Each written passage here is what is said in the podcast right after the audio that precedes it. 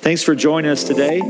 This is Kevin Mullins, pastor at Broad River Church, and we're really grateful that you checked us out. If this message has been inspiring to you, we hope that you visit our website at broadriver.church, and you can go to the plan a visit page and see if there's a time that you could visit Broad River Church in person. You also can give at that same web page, and you can check us out also on Facebook and Instagram. Just search Broad River Church. We hope this message is a blessing to you.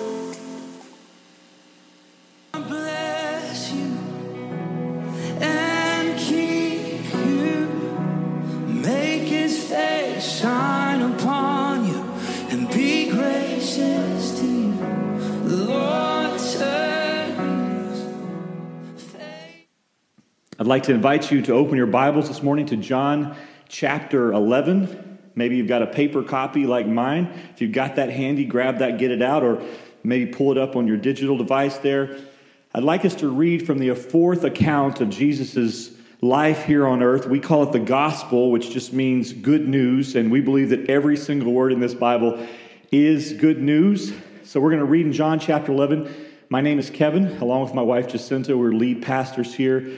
We're glad that you joined us online this morning. Let me mention two things before we dig in. First of all, we believe this time of social distancing doesn't need to be a time of isolation.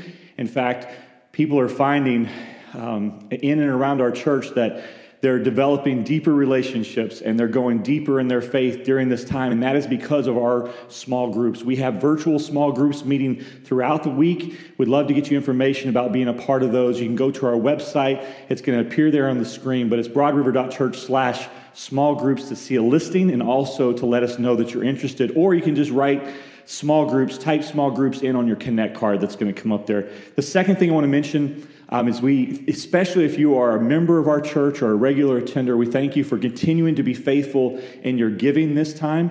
Uh, perhaps in the past you've only given in person, and now the only opportunity really is to give online. Or if you want to mail to our, our church address, you can always do that as well. But we want to continue to be faithful keeping in mind um, the increased opportunity that we have to be a help in people's lives. We don't believe that it is the city and the area's responsibility to support the church and serve the church. We believe it's exactly the opposite. God has put us in this place to be the hands of, and feet of Jesus, and so we want to step boldly into that place. We've already had the opportunity to be a help to people in need. Um, the, the Galatians chapter 6, verse 10 says, If you have the opportunity, be a help to everybody, but especially those of the household of faith. And so we are making sure we're taking care, especially of those people that are part of our church. So thank you for your faithfulness in giving. It'll come up there on the screen, broadriver.church slash give. Um, and you can get information on that. And if you have any questions on giving, please reach out to us and let us know. We normally stand to honor the reading of the gospel. So if you'd like to do that today where you are, that would be great. Today is going to actually be pretty interactive. We've already had the, the palms we've been waving, and in just a few minutes, we'll celebrate communion together. And now you have a chance to stand if you'd like to. So we'll start down in the middle of an incredible moment in the ministry of Jesus. You need to read the whole thing, but let me highlight for you verses 32 through 37. Here's what God says to us in this verses here. Now, when Mary came to where Jesus was and saw him, she fell at his feet, saying to him, Lord, if you had been here, my brother would not have died. When Jesus saw her weeping and the Jews who had come with her also weeping, he was deeply moved in his spirit and greatly troubled. And he said, Where have you laid him? They said to him, Lord, come and see. Jesus wept. So the Jews said, See how he loved him. But some of them said, Could not he who opened the eyes of the blind man also have kept this man from dying? And now, Lord, may the words of my mouth and the meditations of my heart be acceptable in your sight. Oh Lord, you're my rock and my redeemer. We pray that you would speak to us today in Jesus' name. Amen. These verses that we read this morning include Jesus weeping. And they all happen at this very strange and dark and anxious time a man named Lazarus gets sick, and Lazarus just happens to have a friend of the family named Jesus, who is this visionary healer. Lazarus and his sisters, named Mary and Martha, they have this kind of special relationship with Jesus. Jesus has stayed in their home, they've cooked with him, they've laughed at him together.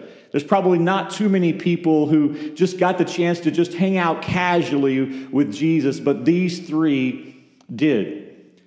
But when Lazarus gets sick, Jesus isn't there, he's not around. So Mary and Martha send a message to Jesus. It's, it's back up in verse 3. We didn't read this uh, of the same chapter. It says this So the sisters sent to him, saying, Lord, he whom you love is ill.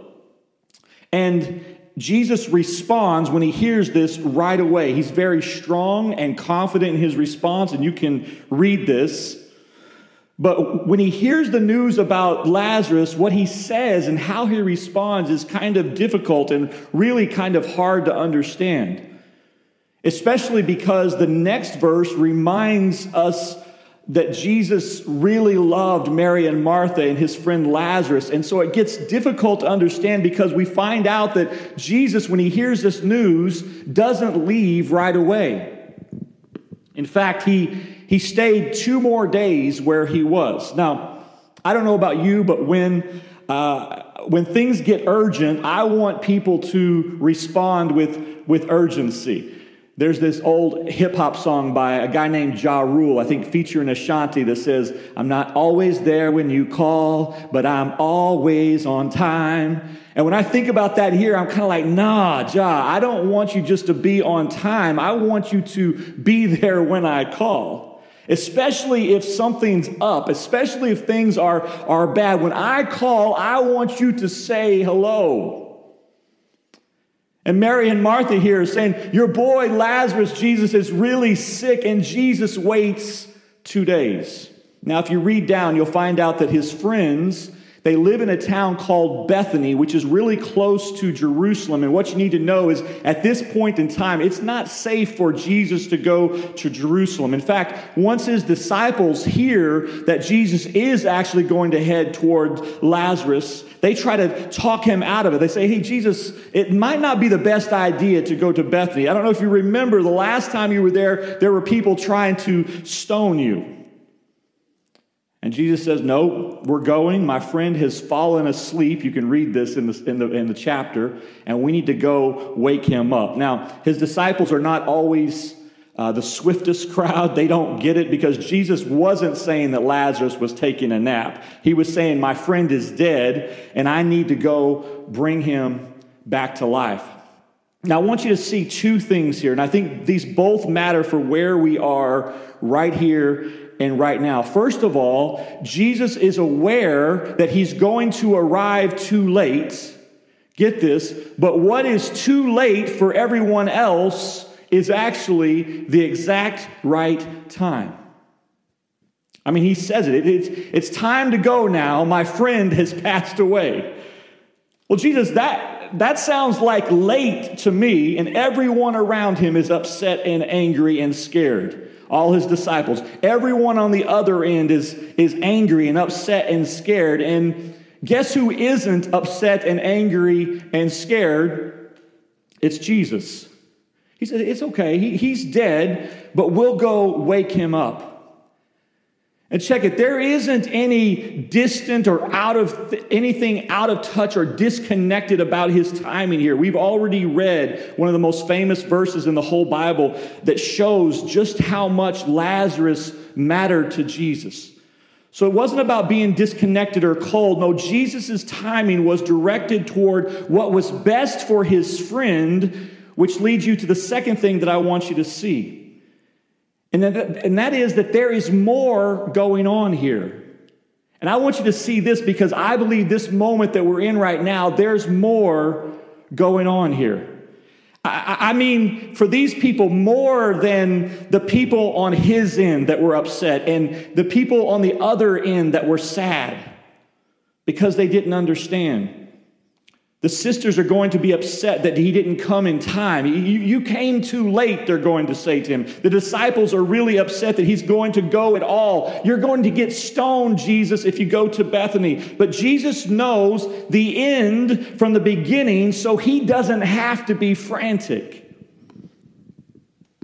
He's able to do things in exactly the way that they need to happen. I, I think sometimes we've been more influenced uh, by the movies when we think about God than we are the scripture. Like there's this, this old one featuring uh, Jim Carrey called Bruce Almighty. And in this movie, God kind of gets overwhelmed with all the prayer requests that are coming, and, and he has to prioritize the requests by urgency, right? So an earthquake gets prioritized over a child's uh, cat getting caught in a tree. But listen, that doesn't have anything at all to do with how our God receives and responds to the things we pray. Get this, there's more going on, and it's all about what's best for Lazarus. Jesus didn't delay going to Lazarus because he had to prioritize other people first. That's not why he stayed. He showed up at exactly the right time for Lazarus to get the healing and the new life that he needed. I wonder how many times you want to control both side both sides of the prayers that you pray. Right? We often when we pray, we want to control both the asking side and the responding side. But all it takes to know why God doesn't do things our way is to look at all the many times in our lives that we have controlled both the need and the response. This is how you've lived most of your life. I've got a need, I need to go meet it. And oftentimes, you know that the way that we respond to our needs come up short of meeting the real need. That's why we call on a God that sees the end from the beginning. And he says, When you call, I will answer. So Jesus does arrive at Bethany, and when he gets there, it's a really sad scene. This is what we read. Everyone is weeping and crying. Lazarus is dead. Both sisters can't believe that he showed up too late. We, we saw Mary saying the same thing in the verses we read, but we didn't see that her, her sister Martha said the exact same thing. It's in verse 22, but she says, or I'm sorry, verse 21, she said, Lord, if you had been here, my brother would not have died. And everybody that's on the scene, this is what's at the top of their minds and their hearts. But for Jesus, in this moment, there is so much more going on. And as we head into this holy week that leads to Easter, I want us together to see the more. Because as the living man Jesus is standing here, watching Mary weep, thinking about the dead man Lazarus, get this, he is Jesus himself standing between life and death. If you were to read on into this chapter, and you should, this is an incredible chapter of scripture, you'll see that the very next thing that happens is the plan to kill Jesus kind of kicks into the next gear. It's into high gear now. He's just about himself, Jesus, to enter into this long ordeal that's going to end up in his complete isolation from human love. This is where Jesus is heading next. It's going to end with him dying all by himself from asphyxiation, right? He, his inability to breathe. This is how he dies up in public, publicly humi- humiliated for everyone to see.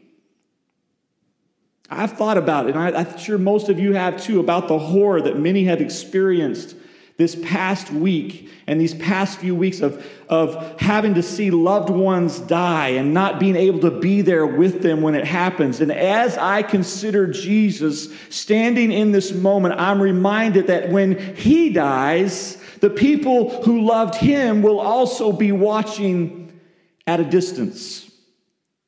They do it because that's all they're able to do. And those that are weeping, Lazarus' sisters They don't know any of this. They don't know about the more that's going on because they're just so consumed by their grief because their brother is dead. But I want you to check this out. I love this. Even in this moment, even in this moment of severe grief, there is something inside of these sisters. And I believe that there is that same something inside of all of you that are watching today. To the people who don't know Jesus, it, it would have seemed like they were being irrational in their hope.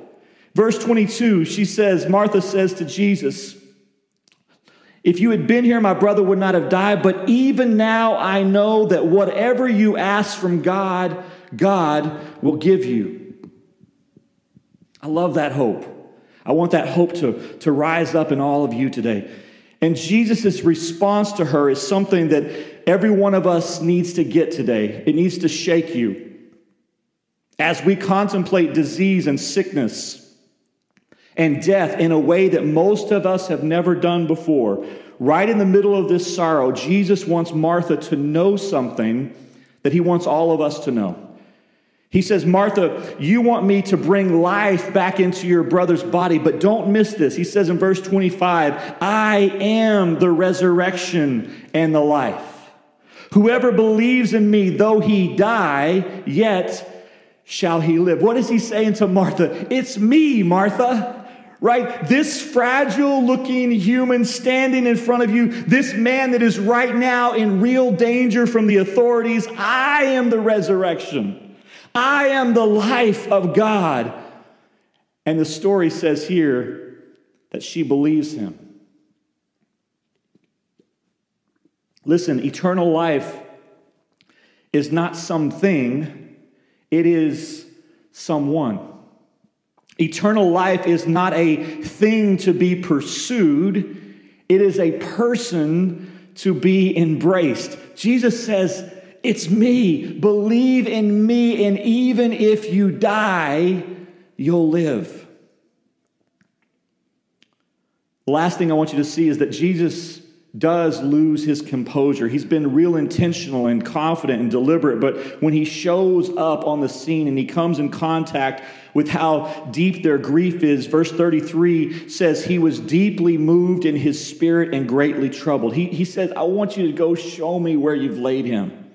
I want to see where he's buried. And watch this Lazarus is buried in a cave, and there's a stone lying against it. And as Jesus approaches the grave, he knows that it won't be long before there will be another cave and another stone separating the living from the dead. This whole scene here is, is like a foreshadow for his own death that is, is just days away. And now that he's with them in this moment and he sees their sorrow and he sees the grave, the scripture says he cries. Some translation says Jesus wept. Why, why is Jesus crying here? I, I think for several reasons. I think he's crying because of Lazarus. He loves Lazarus and because he was far away from him when he died. But I think he's also weeping for himself too. He knows that he's going to raise Lazarus from the dead and he's going to continue living his life, but he also knows that Jesus knows that he's going to his own death and he's giving up a life that he enjoys. He's giving up a life that is good. I think he weeps for a love that is going to fall away, this human connection, for the pain and the isolation that is just days away now. Listen, if we don't understand that Jesus was both fully God and also fully man, fully human, we miss out on how great his sacrifice for us was. And there's more to his weeping. I think he weeps in this moment for all of humanity and, and the death that it, experiences for all time. God hates death.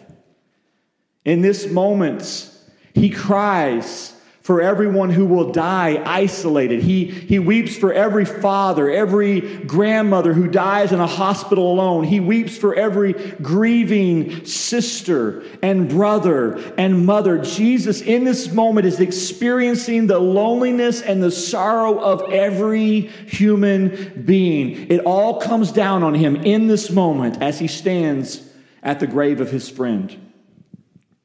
The last few weeks, as I've heard of so many passing from this life, including many here in our own town, there's been several times that I've cried.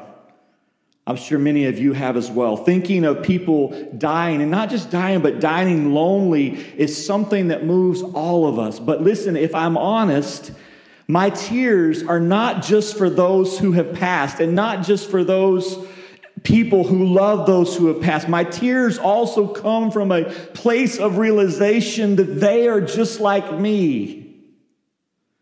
And that could have been me. And listen, that is me.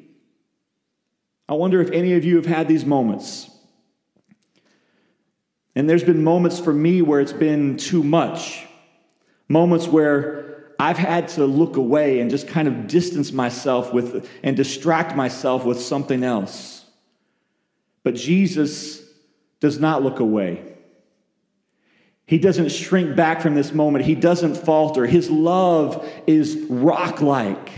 Listen, love needs to be unflinching. And that's what happens in Jesus here. Jesus staring at this stone, covering up a cave that contains his friend. And that stone is like a doorway that separates the living from the dead. And Jesus cries out, Roll away the stone. And out of this place of death, and listen to me, this was not some sort of pretend kind of death. Lazarus wasn't just taking a nap. He was so dead, in fact, that everyone was worried about how bad he was going to smell after four days of being dead. Out of that place comes a living man responding to God's words of love. Come out. Don't stay there. Lazarus, come forth. He comes, Lazarus, stumbling out toward life and toward safety. And hear me this morning that same call is being made to all of you this morning. Here's why this matters. Here's why it matters for this week that we're moving into. Different from any other holy week that any of us have ever encountered. Here's Here's why it matters for this time of communion that we're just about to experience together.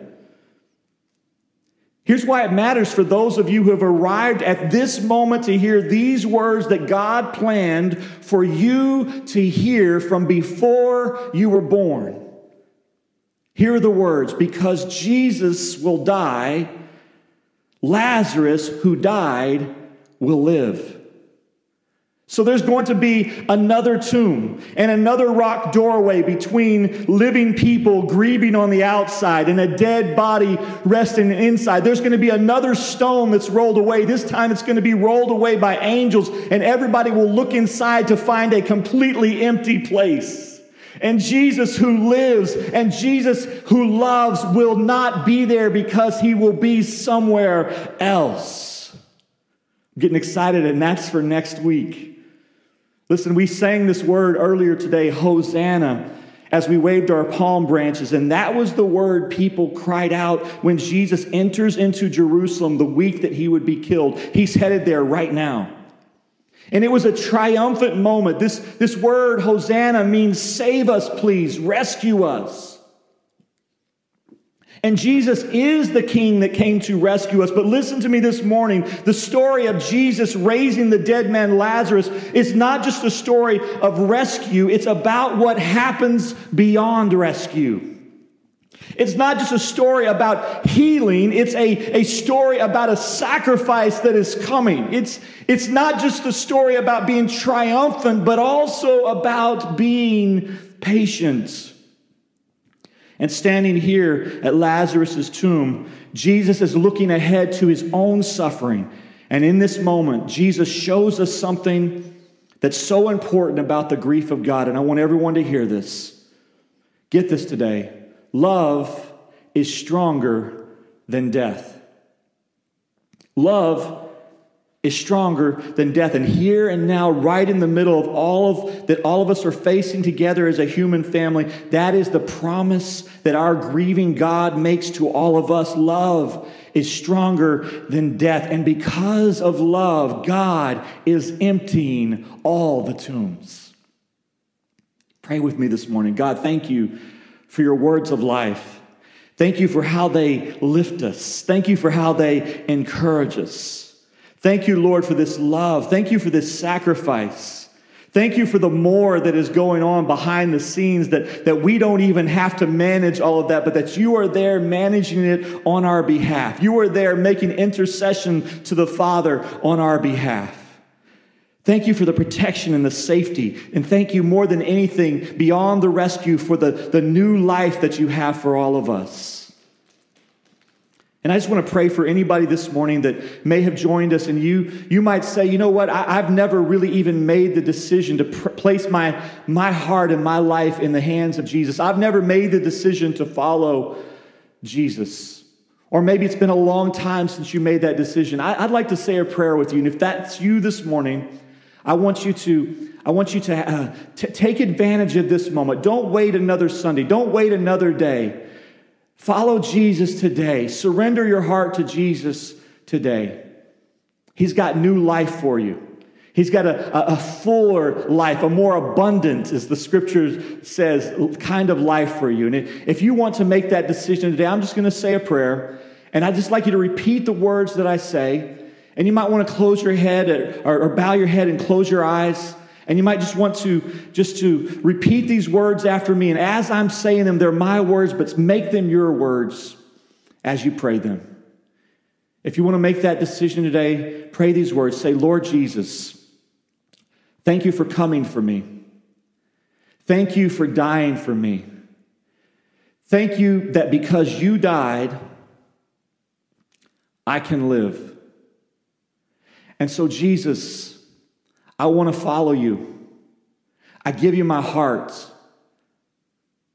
I give you my life. Forgive me of my sins. Forgive me of all the ways that I've turned against you and turn my heart back to you. And to the best of my ability, I'll follow you all of my days. In Jesus' name we pray. Amen.